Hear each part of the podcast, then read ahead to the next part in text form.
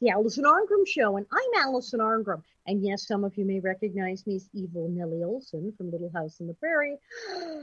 But tonight I'm Allison Arngrim, and this is the Allison Arngrim Show. And here on the Allison Arngrim Show, we talk about things that make you feel good. The movies and the television shows that made us feel good, and the people who made them. And people who are doing things now to make the world a better and more interesting place.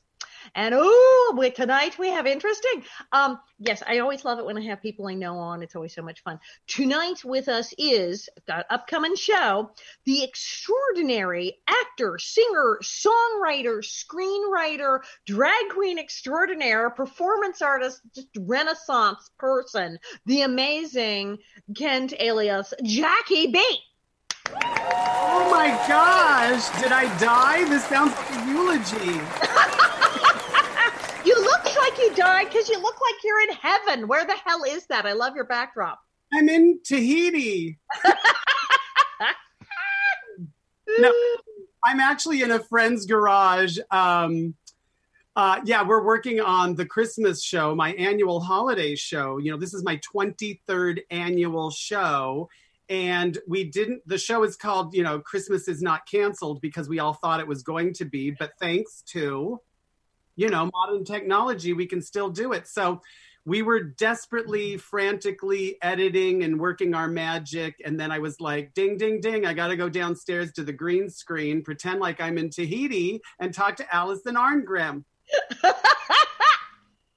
You look fabulous. How many times? I was just saying, how many times have I seen you out of drag? Three? Is this like the third? Is this like the fourth time in my life I've seen you out of drag? I don't know because I mean, I live my life like I'm in drag all the time. I'll be at lunch with my best friend Mario, and I will be like, you know, bitch, please. And he's like, you're not in drag right now. You know, like, I think I've got the makeup on all the time. So good. This is good. I like that. I like that. You're I've let's see, God, we have we been around forever. We've both been around just freaking forever. I remember you will not apologize for that. No. No, no, I am old and it is good. Um, and we look amazing. I remember running into was like 93 ish and I was out somewhere. It was that thing Club Flirt in the middle of the night, that weird after hours club, and I was hanging out with Aunt, and and I ran into you somewhere, and I remember you had particularly striking makeup. You were doing a particular thing that evening where you had like drag makeup and then you look like you'd like fallen down a flight of stairs oh. like someone like punched you repeatedly in the face and like the mascara i was like whoa okay like what is it wow i missed that show um so you have always been unusual. Putting a twist on the word beat. Um, yeah. Yeah. There were there was a time, and it still happens occasionally, but after 30 years, I've learned my lesson. Sometimes I sit down to do my makeup and I just get bored.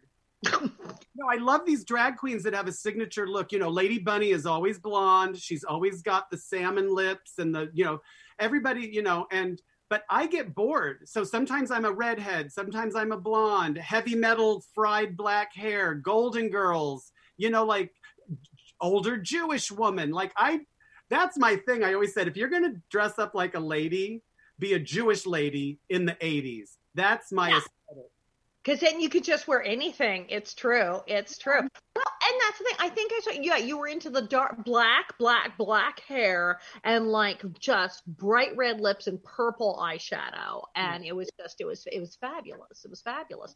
Um, but you were also on occasion you are Bea Arthur. true. True. Yeah. Well, sometimes you just want to wear triple shoulder pads and some flats. Because yeah, it was at the mismatch game and the Golden Girls thing.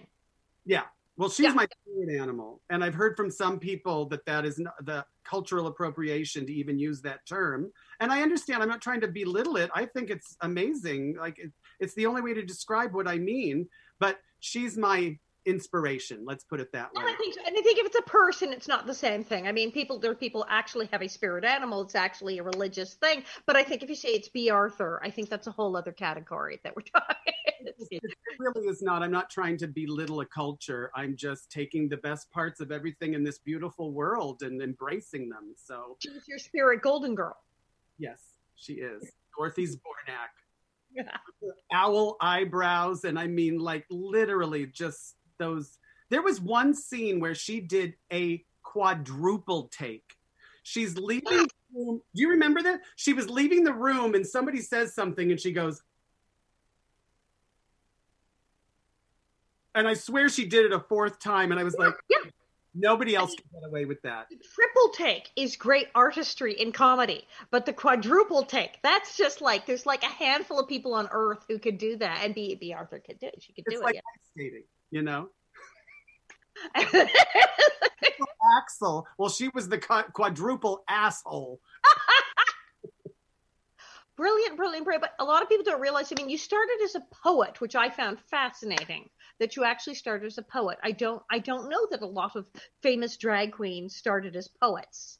Well, when I first moved to Los Angeles in the early to mid 80s, now I'm in my early to mid 80s. no, when I first moved to LA, and by the way, LA back then was amazing. Were you here then? I mean, we're I've always been here. I've just always been here. I'm a fixture at this Oh my god, the the bands, the music venues. Melrose was actually thrift stores. Like nobody would dream of buying a designer outfit or something with a logo or a name. You put a fucking look together. Can I say fuck? Melrose was affordable. It started like in the 70s with Tiger Rose and then all these punk stores and then in the blew up. And the early 80s, it was. It was amazing. Oh my God. Sushi on Sunset, Melrose. It was actually, I LA was, LA was cool. There was a place on Melrose called I Love Juicy, and you could get like lavash bread and put whatever you wanted, like this kind of hummus. And it was very, you know, sort of, you know, 80s. All of a sudden in the 80s, everybody wanted to be a hippie again. And I used to see Sandra Bernhard there all the time. And Sandra Bernhard is the reason I'm a performer. Obsessed. My queen.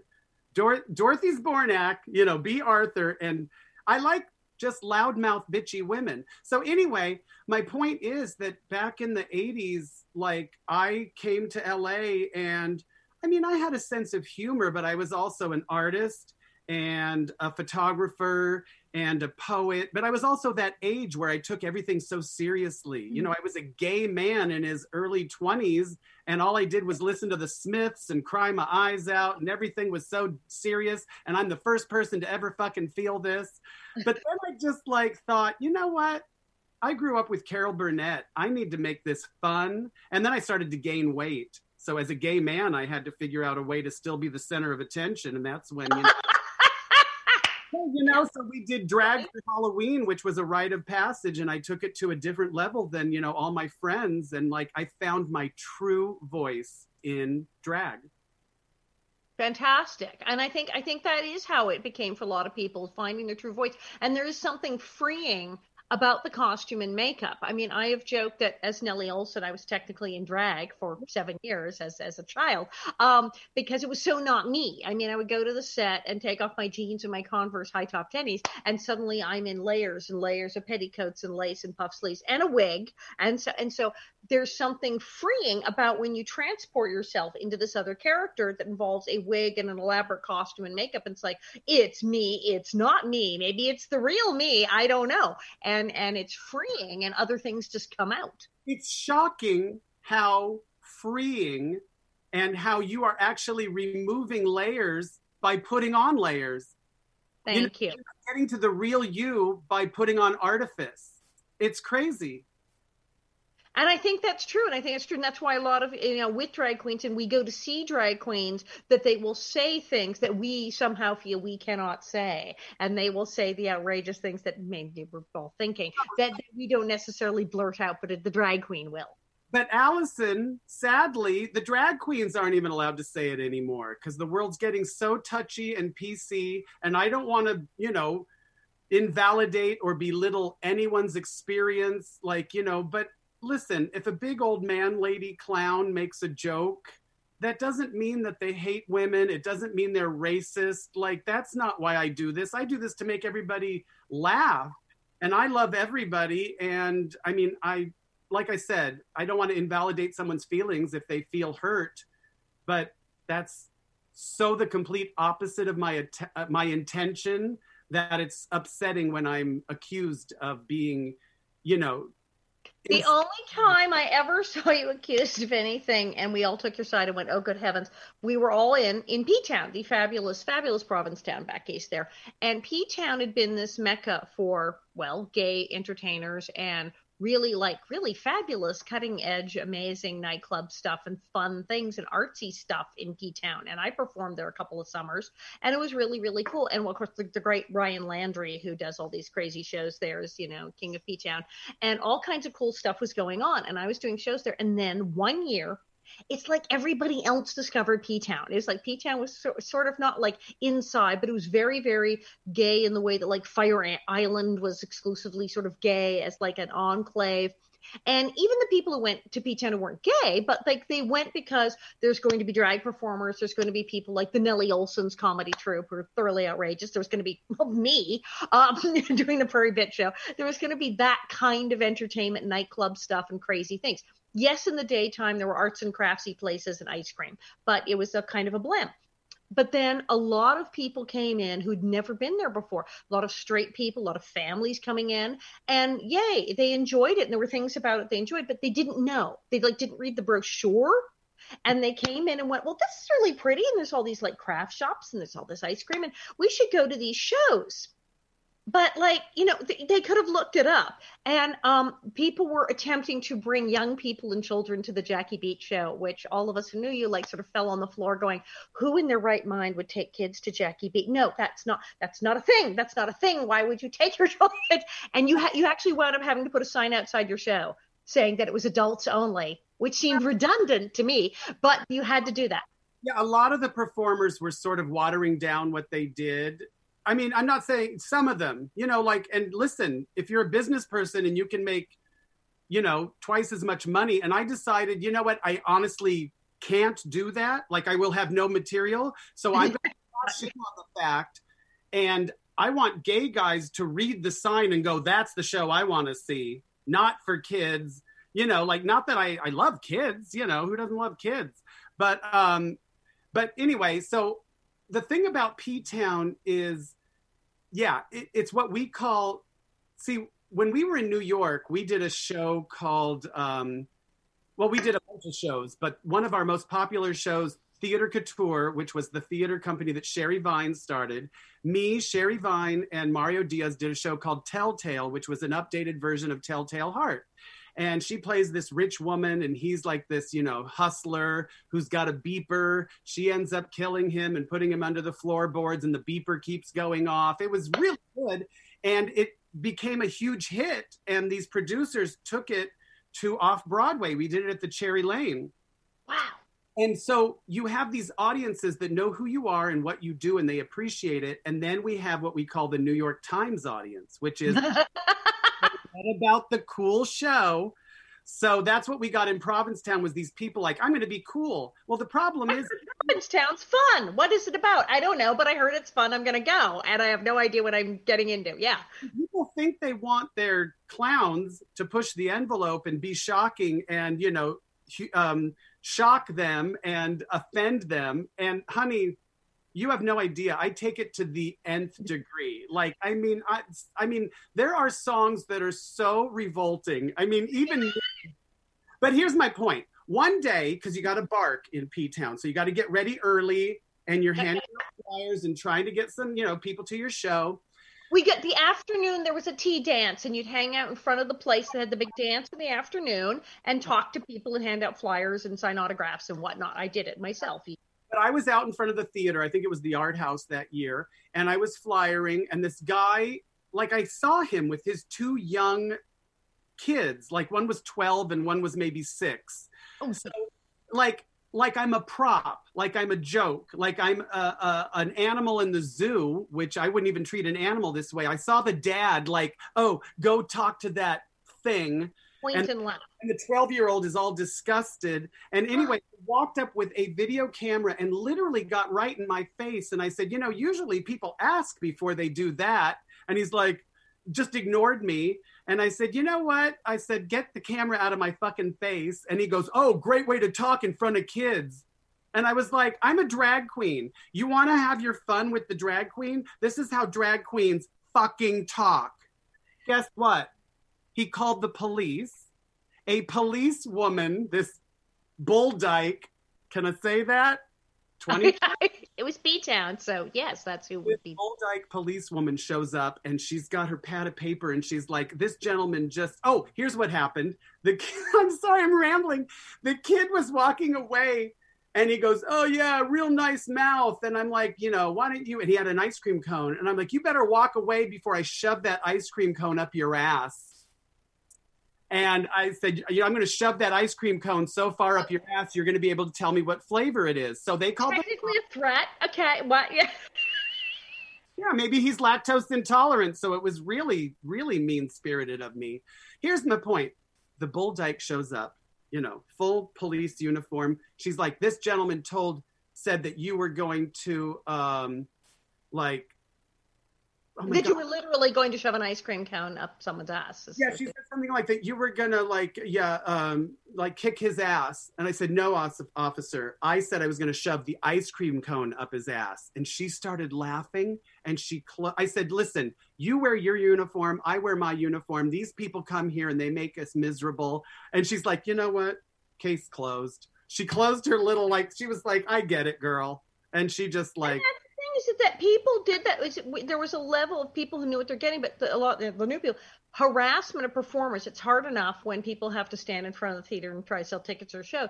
But there were people who were coming up who were harassing. Yeah. Before they were touching people, people were standing around front of the show saying, "Here's the show," and they did have to put up signs. I remember even seeing signs saying, "Please do not touch the performers," because people were coming up to drag queens and people who dressed as showgirls and like grabbing. I mean, if you go to Vegas and the showgirls are outside the theater in the showgirl costume and you touch them, you, you'll be spending the night in jail. They don't let you do that. And people were coming up and grabbing people and shoving cameras. It got really crazy. And I mean, luckily my show's called Confessions of a Prairie Bitch, so they kind of knew what they were getting. Um, but we did. I remember. Uh, I think it was Jenny McNulty who was opening, uh, and I was after her, and she was really panic stricken because we were getting this totally different audience, and this it was like a you know, church group, a bus group, and these, these families. And she said, "I'm, I'm, I'm," and she was cutting things and cutting things. I went, "Once you're out there, it seems too late." I said, you know, like before you went on, if you said, okay, I think I'm going to do this, and- but they're there. I mean, they bought the ticket, and so I opened the show, and early in the show, I made some reference to like, you know, hope you know what show you came to, cause hi, here we are. And then, and it t- turned out they wound up staying. I didn't cut a line. I didn't cut a line. She was like shocked, like, oh my god, you didn't cut anything. They stayed. They didn't, they didn't walk out. They stayed. They wound up staying for the whole show. They went, oh, okay, well, this is what we came for. But there there's different entertainment. There's entertainment for children. There is entertainment for teenagers and young people. There's entertainment for adults. There is many many different kinds of entertainment. If i'm in walnut grove minnesota doing the afternoon speech you know signing autographs of course i have a version of a show that is appropriate for the kids and grandma. But if it's 11 o'clock at night on stage in new york it's a different show. It's like why would you yeah it's crazy favorite things to do is what I call Bugs Bunny, which is where you can do things, you know, that the adults are getting, but it's not actually bad words and like it works for everybody. And sometimes when you can't say a bad word, you need to be more creative and it's actually more fun. But just tell me that's what you want. I can't tell you how many gay pride uh, celebrations and shows and festivals I've been hired to do. And as I'm walking up on stage, they're like, now remember, this is all ages and family friendly. And I'm like, what? you tell me this now Did you hire me? And it's like, and like I said, at the time, I remember going, it's Jackie Beat. I think we really all know who Jackie Beat is, what kind of show Jackie Beat does. How in the blue hell would someone be confused about that? I mean, it's not. Now, you did, speaking of, you were the host of Seattle Pride's Pride Parade in 2015. You have hosted, you have been the host of Pride Parades around the country. With Mama Tits, who was, you know, Like really, she was Love. like queen of Seattle. And then now she lives in Puerto Vallarta, which, you know, Right. Love. Puerto Vallarta is the last place I performed before all of this happened.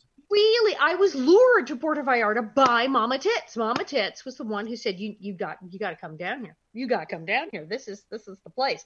And i went to the same theater and i was in the little cabaret room and it was great. I spent several weeks in puerto vallarta and it was just mind-blowing.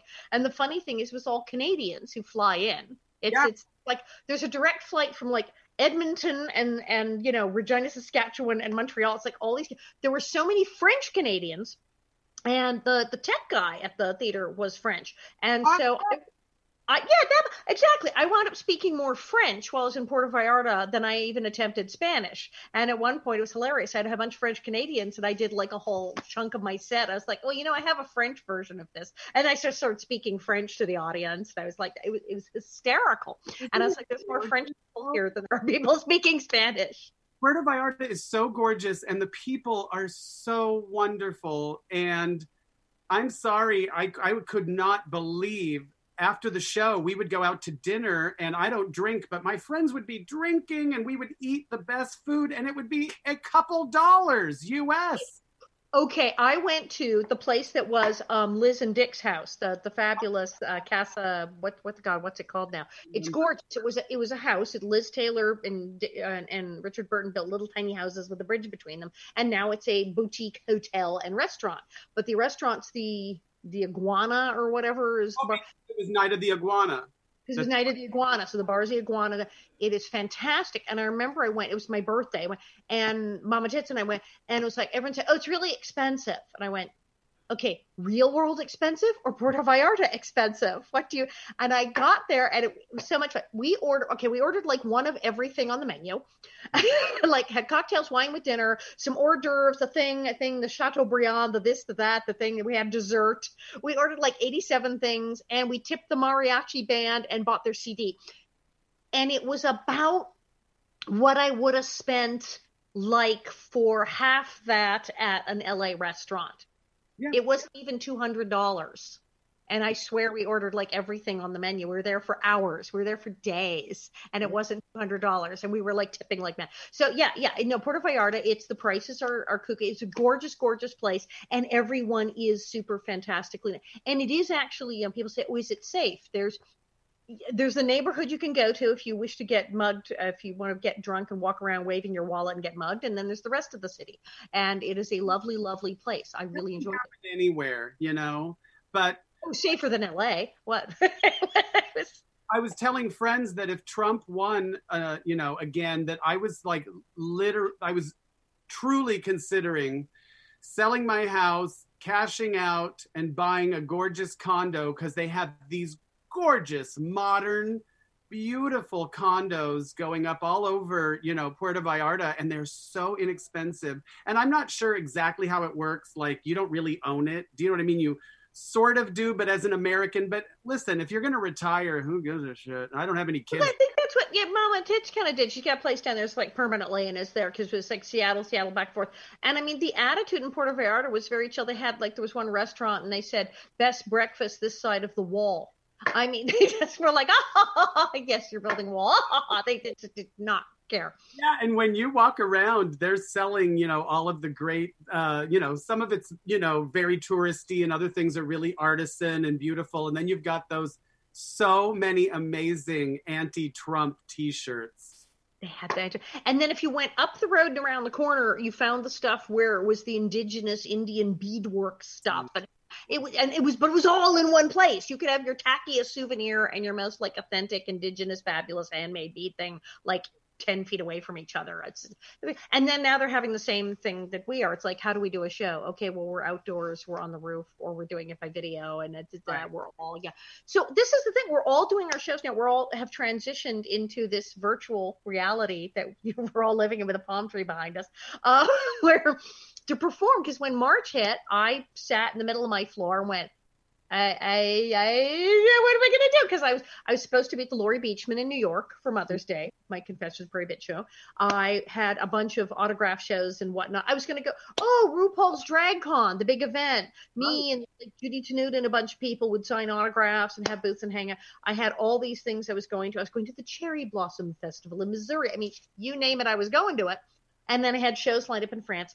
And then, hi, we didn't and I did not know what to do. And next thing I knew, I was I was reading Little House on the Prairie on Facebook Live while um, wearing a bonnet, very successful.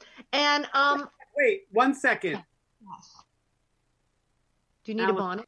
No, the moment you put that on, you literally become I don't know how old you were, twelve. like your eyes, you are that's it's like Terrifying, isn't it? wonderful slash terrifying, which is also like a pull quote from any review of mine. But yeah, I- you put that it's like the same exact person. I've started reading the Little House books on Facebook Live while wearing a bonnet, and people just loved it. They said, "This is great. This is what we need. This is relaxing. This is great." And then I started doing my shows. I said, "Well, you know, there's this thing called StageIt.com." So next thing I know, I did my show, a shortened version, from that part of the living room, the other end of the room, on StageIt.com live, and went and people loved it. And now I have another one, my uh, plugging my show. Hello, yes, coming up. Um, December 17th, um, I have uh, Nellie's Nasty Noel again on stage.com. And now you have a show. You're this weekend. You're this weekend. Yes. Yes. And I am pre listen, I've done a million live shows. I've done I came up with a I did quarantine cuisine, which was my cooking show just in my kitchen. And in one episode, I mean, I actually cooked some stuff, but the second episode was me just showing you how to open a lean cuisine with finger and microwave it. So it wasn't really about the cooking. But I did tons of those, and then I did a I do a show called Best Friends Day Wednesday, which is just me interviewing people on Instagram Live. You'll have to do it, and um, so I've done tons of live shows. But this Christmas show, I wanted to really. There's too many opportunities for technical problems, and if I want people in Europe to be able to watch it, so it really does feel live, and it was taped live, but we're doing all the celebrity, you know, messages, which you did. Thank you so much. I did. I did. That's what was fun because you have you have celebrity guests, and it's just little blurbs of what do you want for the holidays. So Yeah. I ranted and screamed into the camera, and uh, you have that now. Yes. So I'm excited, but uh, I'm really happy that we are pre-recording it so I don't have to worry about like it freezing or you know people you know because it's just people are paying money and they deserve you know a finished product and this way we can add you know graphics and just do it right. But But we're getting fancier with our online stuff. When we started it all in back in March and April as a matter of survival as artists of like, okay, hook up the camera. How do we do this? Hello, hello, Earth, Earth, and you know, hello, Houston, hello. And now we've all got like lighting and are are making things happen. We're getting more technologically advanced. Now, when is your show? Your Saturday night, but what time are you? What? uh, I'm not sure the times. What's on your website? Your website is what? Jackie Beat. I think it's 5 p.m. Pacific and 8 p.m. Yeah. Pacific. So there's two That's what I usually do. I usually do. It's five o'clock in LA. It's eight in New York, and and I have people in France who like to sit up all night. So, Right. uh, yeah, shows on Sunday that is timed specifically for like the UK and Europe. So Saturday and Sunday. But if people go to missjackiebeat.com and click on schedule, that's the easiest way so I don't have to remember anything because I can't remember anything. and there is so much going on on that website. You have a gorgeous website, MissJackieBeat.com. And was it the the the original? Was it you are the the biggest bitch in the world? Biggest bitch. But I'm the world's biggest bitch. You're the OG. I'll give you that much. I'm the OG. I've lived long enough to be the OG of anything. Oh my gosh. Um, but yeah, so you have this fabulous website and you just go to Miss Miss M I S S MissJackieBeat.com. Very important to let gentlemen know that you are available. very important now.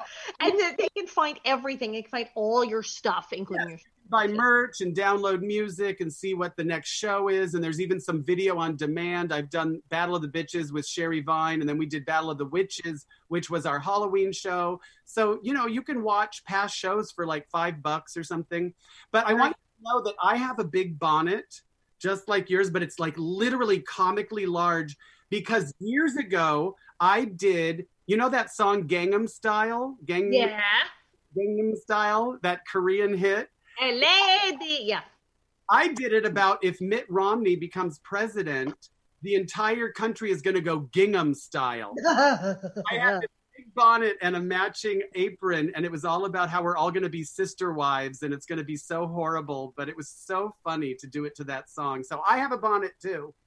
Very good, very good. We love we love the bonus. Now that's the thing. You're a songwriter. I mean, yes, many drag performers have things where they go, they write some music or they've written lyrics, but you you are a songwriter. You are a multi-talented artist. So, um, when did you first start writing the, the songs? Did that come out of the poetry or out of the drag?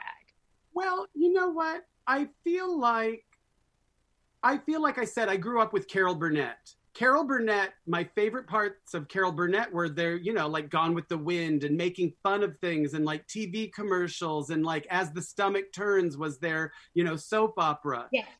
So, and I also read Mad Magazine. I don't know how many people are familiar with Mad Magazine and National Lampoon. Right. And Saturday Night Live came along, and my favorite thing was always when they did, you know, a parody, a commercial, a song, a pop song. So I kind of have a Mad Magazine approach, you know, to pop culture. And um, I just do the show that I would want to see. And I always make this joke if you are blind, then you are blessed to hear my hilarious comedy and my beautiful singing voice. If you are deaf, you get to see the look, which I call, it's trademarked, fuckable clown. And if you are blessed with both sight and, you know, hearing, you've hit the jackpot or the Jackie pot. So the Jackie pot, indeed. Yeah. So I, like I said, I don't know what came first, but I do like camp. I always, one of my slogans or my mantras is have the courage to be camp. People these days, like look at Bjork on the red carpet dressed like a swan. Yes. Like take a chance, do share in the big, you know, cockatoo look. Like have your ass crack showing. Like have a little fun. People play it's so safe now and they all have stylists. Like have the courage to be camp. Those 80s singers that used to everybody sang like pete burns like ah, ah, ah, everybody gave 110% and now everybody like whispers and they're too cool for it's true. i miss camp camp is old there's an old book actually called mother camp which mm. uh, came out in part of the 70s, like the history of drag and a female impersonation of camp. And camp goes way, way, way, way back. And I've always liked really good campy stuff. I mean, there, there were movies where camp and performers were camp. And now people, yes, they're scared to be camp. They take themselves very seriously and they're afraid to be, oh no, that's too campy. And I'm like, yes, campy, campy is good. Exactly. I mean, Nellie Oleson is campy we were that was the thing. We kind of figured that out. Katherine MacGregor, who played Mrs. Oleson, brilliant, brilliant woman. We realized somewhere along the way that we were starting to become the comedy of the show. We were the comedy relief, and we realized this is campy. This is campy. The flouncy dresses and the ringlets and and the outrageous stuff. And as Katherine used to say, well, Mrs. Oleson, Harriet, she's not just she's mean. She's foolish. She's a foolish, ridiculous woman, and she's trying to, be, you know, being terrible to these people. But she's absurd. It's like it's camp and and so we we camped it up but hard and people loved it we were the camp of that show and that show needed it because i mean like i love heartfelt. I love family friendly i love eh, you know but give me a little yin for the yang you know like yeah you got to be the comic relief. I remember nancy allen who played uh, chris hargensen the bad girl in the original carrie. Yes. Yeah she's I mean, Carrie's my all-time favorite movie because you know the moral of the story is don't mess with the freak. But um, I remember Nancy Allen saying like, John Travolta and I thought we were the comic relief, like right? in Carrie, like we were bumbling around and we we thought what we were doing was hilarious. So yeah, you gotta, yeah, you gotta have a villain. You gotta have some comedy because Little House they had all the serious stuff. I mean, every episode someone died or something. I mean, well, of course, we're very popular right now because we had an episode called Quarantine and we had an episode called Plague. So we are like the um, big hit right now. Everyone is going back and watching Little House on the Prairie and reading the book. So you have all of that, but you need the. I think the show worked because we had a villain, we had camp, we had comedy and we had all of those elements in one thing. So that's why, yes, no, I'm a, I'm a big believer in camp. And, so and just, just think back back when uh, they had a plague or had to quarantine. You know, like they didn't have Netflix, they didn't have FaceTime, they didn't have Zoom. What did they do? Like churn more butter and you know, needle point a pillow. They, they all lay on the church floor and waited for Doc Baker to come back with the quinine. It was horrible. But that's the thing. So we're all doing this now. You've been you've been technologically gifted, obviously, for a while. So what are we all doing? All of us now who are performers, we're all like doing this whole thing on the internet, and this is going to go on for a while. Is this going to become like its own thing? And when things start to get good, like my doctor says next fall, next fall, next fall could be very good. Um, are we going to go back into the theater and then also have this like internet life on the side? Do you think? You know, I think that people will be so hungry for live theater and human beings and that experience. We're going to have a true renaissance, you know, like really. I, I do believe that. But there's a part of me that's like, bitch, now you're spoiled. To do a drag show without shoes on, oh, you know, yeah like and sometimes like you know i won't say whether i'm wearing pants right now or not but you know what i'm talking about. Like i don't i love people and i love my fans but i don't have to get on a plane. I don't have to like you know put up with a line of drunk people after i've just performed for 90 minutes. I don't have to put on shoes. I could get used to this I don't, we don't have to go anywhere. I mean, even this show, it's like, well, I had to get dressed up and then I had to, you know, drive down to the nice little studio down the road and people would have to get there and we'd have to deal with traffic and then I'd have to drive home. I'm like, I am in my living room. La, la, la, la, la. I have on pants. I have on pants. Someone asked me the other day during my prayer reading, do you have, and they were in France. They said, "Have you pants today?" I said, "Yes, I, I am having the pants every day. Yes, um, I have the pants." Um, but I, the thing, and then when I do my show, and I, and Bob, my husband Bob, he said, "You didn't have to fly. You didn't have to stay anywhere. You're you just did the show, and now you're here, and we can like order a pizza. It's like what." Uh, this is pretty good. layers to that phrase. You can order a pizza because you don't have to leave the house and you can put the camera right here and who cares if you get a little pizza punch you know or spill it on your shirt here. I mean yes i'm dressed up. I mean i'm in jeans. I'm in sneakers. It's great. I have a little table here. I have my little diet coke. I'm like i can i really do think it'll swing back. And i think even personally i obviously there's nothing there's nothing better than I mean, let's can we just go there? It really is the perfect metaphor is sex. I mean, Hello. we know how to do get off, and technology is great, and there are toys, and there are gizmos, and there's the internet, but nothing is going to be the same as another human being. And that's the same with performing and audiences. So I think it'll swing back to where it'll be this explosion of my god i need live theater and i need live performance and then maybe it'll go back just like so it's a little bit of both like both now we realize like hey we have fans in europe who can't see my show so why not make it available to them? And it makes sense business wise artistically and you know it's just why not and I think so. I think so. And it's, it's true. The sound of the audience, the sound, and the being able to play off them, they're right there and able to go, oh, you, yes, you, you know what I'm talking about, don't you? It's like, you know, I can't, I can't do that now. I still do my Q and A. I, I have, I ask them questions on Facebook and have them send me the, you know, the questions and say, right. what do you want to know? But yeah, the, that thing of actually physically contacting your audience, we're all craving that. And I think that's good. I think someone said, isn't it going to be the roaring twenties? I mean, when we had the pandemic in, in the, at the turn of the century and all that. We got the roaring 20s afterwards. So yeah. perhaps this is what we'll have. I think we're going to have the whoring 20s. True. The physical contact, like yeah. you said, it's the same with sex. How many people have not been out of the house in a while? but here's the thing about this show that I'm doing this weekend. Even though it's pre recorded, I still have to get in drag because we're selling VIP tickets, which include a virtual meet and greet on Zoom and I'm not just I'm going to answer questions and talk, but I'm going to sing a couple bonus songs because you know you hmm. got to be creative, and if you can have a second tiered you know, little more expensive ticket, give people what they want. So that's, I think, what we'll do in the future. I'm, I'm plotting, as we say, okay, so then I'll do my live show when we are back in the theater, and then I'll have the internet. If you want to buy an extra ticket, you can be part of the internet behind the scenes piece that we'll be putting on the web after, and you can say, yeah, that would be, you'd have that. Also, here's something to keep in mind when you're doing a live show throw up two video cameras and record it and then offer it later for pay-per-view for people who couldn't be there or live in Europe or where, you know, whatever. It's just, it's genius now. I think we'll be able to use both of these things. It'll be fabulous.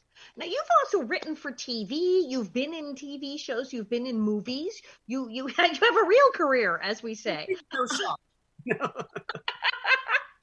well, I've been blessed to, to write for some amazing people, mostly women uh, Joan Rivers, Roseanne Barr, Sandra Bernhard, Elvira. I, lo- I, I, wrote Elvira's last three shows at uh, Knott's Scary Farm, and I just wrote a song, a song parody for her this past year called, uh, you know, "Don't Cancel Halloween." And uh, so, yeah, I've written for like so many p- amazing people, and I've written, you know, for some TV and uh, quite a few screenplays that um, I'm just gonna say were ahead of their time because they didn't sell, and that that sounds better than they were bad. And yeah, and I've been in a lot of movies. I don't I don't audition much. I just kind of do what I do, and then people are like, "I wrote a part for you," or "I think you'd be perfect." And I'm not against auditioning, but you know my personality.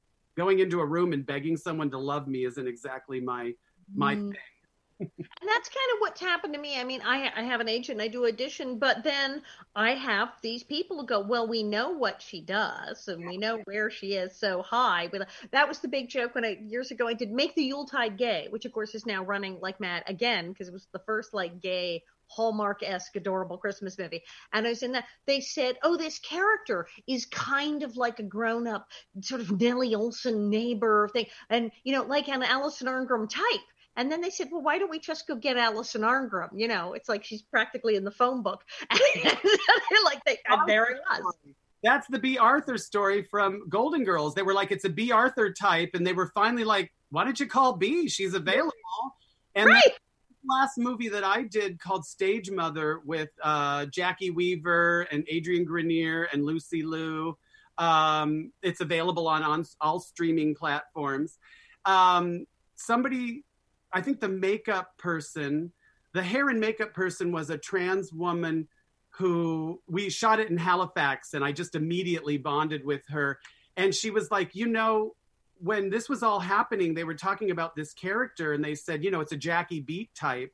And after hearing that like three or four times, somebody just said, Well, why don't we call Jackie? Maybe she'll do it. And it was like, What do you? I'm not a huge star. Of course I want a movie course, I want to be a, in a movie with two-time Academy Award nominee Jacki Weaver.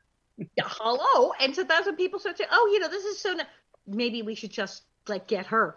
And so I have had people call me and say, "Well, I have this part." That my favorite though was my friend who said, "I have this character of the, the, the lead girl's boss, but I wasn't going to ask you because it's a bitchy part, and I thought you'd be offended that I was asking you to come play the villain again." I'm like, excuse me. So of course I like did that. So yeah, so I have people go, well, yeah, hi, I'm doing this thing. Do you want it? And they call me, and I'm like, yes. I, what what time and how much? You know, let's do this thing. Of so course. yeah, I love that when that happens. That's the best. And you know the lesson, and it's so funny that we is you just never know. Why not? All you can, all they can do is say no. Like if you're on the other end of it and you're thinking, oh, so and so isn't gonna, you know, I mean, let's be honest, I wouldn't call Meryl Streep and asked her to, you know, to make a little message for my uh, my holiday show. But uh, you just you really never know. And, it, all and they, you never know. She could be sitting home going, "What? I love Jackie Beat. I don't know why I wasn't called." I shouldn't have used her as an example because she's super cool and uh, she's yeah. really fun. She's really fun. Every time I see her on a talk show, I'm like, oh my god, she's hilarious. So yeah, and some talk about not taking yourself too seriously, like the greatest living actress, and she has right. such a sense of humor, and you can tell it's not fake. She's not. And I mean, of all the human beings in the world who could legitimately take themselves seriously, yeah. I mean, if I was Meryl Streep, I might take myself seriously. Good God, and right. she does not. So you know, that's. Yeah. Well, I'm so excited because, like I said, I had to take a break from editing. And when we're sitting there editing and I look at Calpurnia and like I actually delight myself, Allison. Like, I know that sounds so egotistical, but it, it really is almost like a different person. Like, I just watch myself and I'm like, that's okay, that's hilarious. Like, sometimes you just have to give yourself credit. Right? And that's the thing. People say, well, uh, I know some people hate to watch themselves. They hate to watch themselves. And and even like serious actors have been around for years. Like, nope, can't watch myself. Can't can't do it. And other people are like, and I'm like, no, it's like the post game footage, you know, or like, you know, yeah, you gotta. Oh, should I have taken that pass or not thrown the ball that way? Absolutely, it's the game footage. I've always and I enjoy it. People say, "Can you you can watch yourself?" I go, "Are you kidding? I freaking love watching myself." And people say, "Oh, you don't watch Little House, do you?" Yes, I do, and I laugh my ass off. It's like it's, you know what I love? Watch yourself. When you watch yourself, and you kind of remember your thought process. Like sometimes I'll be watching myself and I'll be like, "I bet I take a sip of my drink right now," or I say this. And I'll be right because I don't really remember it doing it live, but I know how my brain works. So anyway, sometimes I watch it and I just marvel at the fact that I'm in the zone, which yeah, means you're a trained performer, but you are letting it all go and just like channeling something and being open. If somebody says something, if somebody heckles you, if a light falls, like, yeah. And I'm just, sometimes I'm just like, oh my gosh, I'm good at this. Well, and that's the fun part. Is like you know, in, in my show, because like the Q and A is like some of my favorite part because I don't. I get the questions right before I go on, and I like glance at them. People go, "Was that Q and A? Was that written? Did you have the answers?" I'm like, "No, I peeked at the cards. Oh, that's a good one. That was like it." And then totally like live, and it's the most fun. It's the most fun, and even online, it's still the most fun because you don't know. You don't know what's going to happen next, and that that is the fun of live performing.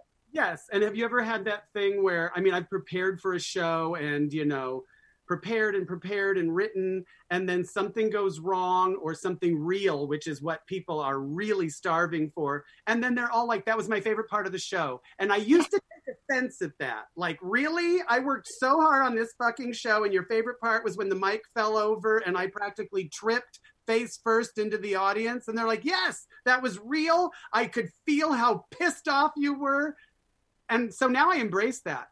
People want real. They want genuine. They do, they do, and that's why. Like, ever since I started doing like real stories and everything, and they do, they want real, they want it real, and I think, and I think that's why you have had such a long career. So we've been around forever. Is that you you are camp, but that's the thing. You don't hold back. You don't hold back when you're you. You don't hold back when you're Jackie Beat. You do let things just fly out. And even if it gets you in trouble occasionally, you let it fly. But that's what people like. They go, but it's real. He's real. And th- yeah. People like that. They want that. Yeah, I agree. I agree. And uh, it's the best job in the world. I'm really so you know the word gets thrown around a lot but just so blessed. Like before my dad died he was watching a video of me in full drag and it was my christmas show. And i mean this is my dad who grew up in the depression and was in the navy. This is a big straight guy and is, he was always complete um uh what is that when you, you love somebody unconditionally? Like he never tried to you know make me anything i wasn't. But he still who he is, my dad. So he's watching this videotape. This is how long ago it was of my holiday show, ironically enough. And at one point he paused and it was filthy. I mean, like gay sex and shitting my pants. I mean, like, and I, you know, I'm sitting there cringing a little bit, like, you know, I know this guy's got a great sense of humor, but this is a bit much. He paused it and he's like, I don't get it. And I was like, oh my God, what do you mean? I was like, Ugh. and he's like, I don't get it. I don't understand why you're not a fucking millionaire. This is hilarious. So I just feel like I said, and then he said before he died, he said, son, you are so lucky to make a living doing what you love. And it comes across, you know, like you're just in love with what you do. And as a result, people love what you do. And it, it's like, you know, 99% of people don't get that. No, no, it's the old what find a a, a job, uh, something, do what you love, and and you'll never work a day in your life, as they say. Um, but that's incredible that your father. I mean, how how many gay people's parents, how many good heavens drag queens parents to say your father loved you unconditionally and was proud of you yeah. and thought your show totally rocked. That's that's mind boggling. Well, I mean, I always say this. My parents were smart enough to accept the biological reality of gay people. Growing up in Scottsdale, Arizona in the 60s and 70s, their best friend was a gay couple, Bob and Jim. And they just, it was, I, I feel so bad for friends of mine who have been, you know, disowned or like if their parents, a friend of mine, his mother is a big Trump supporter and like they barely talk. And I said, and, and I, I sort of didn't get it I don't know how to explain it, but all of a sudden it hit me like a ton of bricks. And I was like, if my mother was still alive and supported Trump, I started crying when I told him this. I wouldn't, I, I, I, I don't even know, like, who are, who is this woman? Like, the, how can you love me and support this hateful idiot?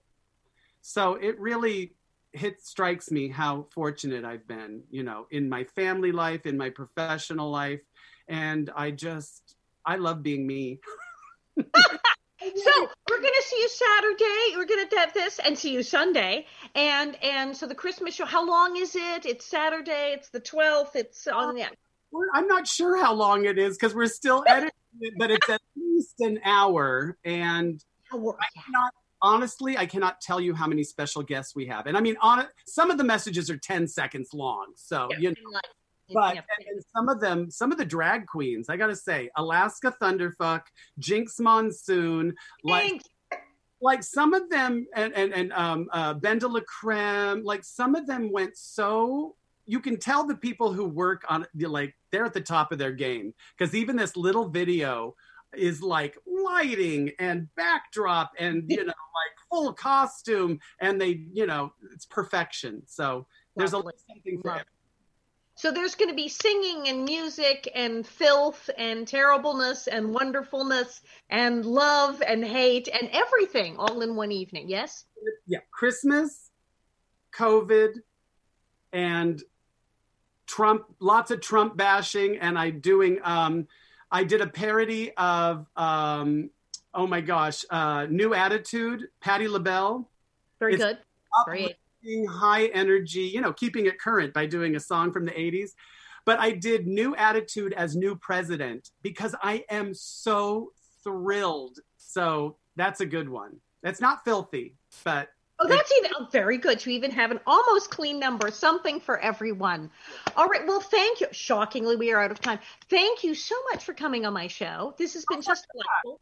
Love your background. I will see some. My your show is Saturday. I'm next Thursday. We are all over the internet. We are original bitches, still on the internet, still alive after all these years. Thank you so much for coming on. I look forward to it. And Merry, Merry Christmas, babe. Thank you so much. Happy holidays, everybody. Holidays, and thank you. And this is the Allison Arngrim Show. I found my way home across the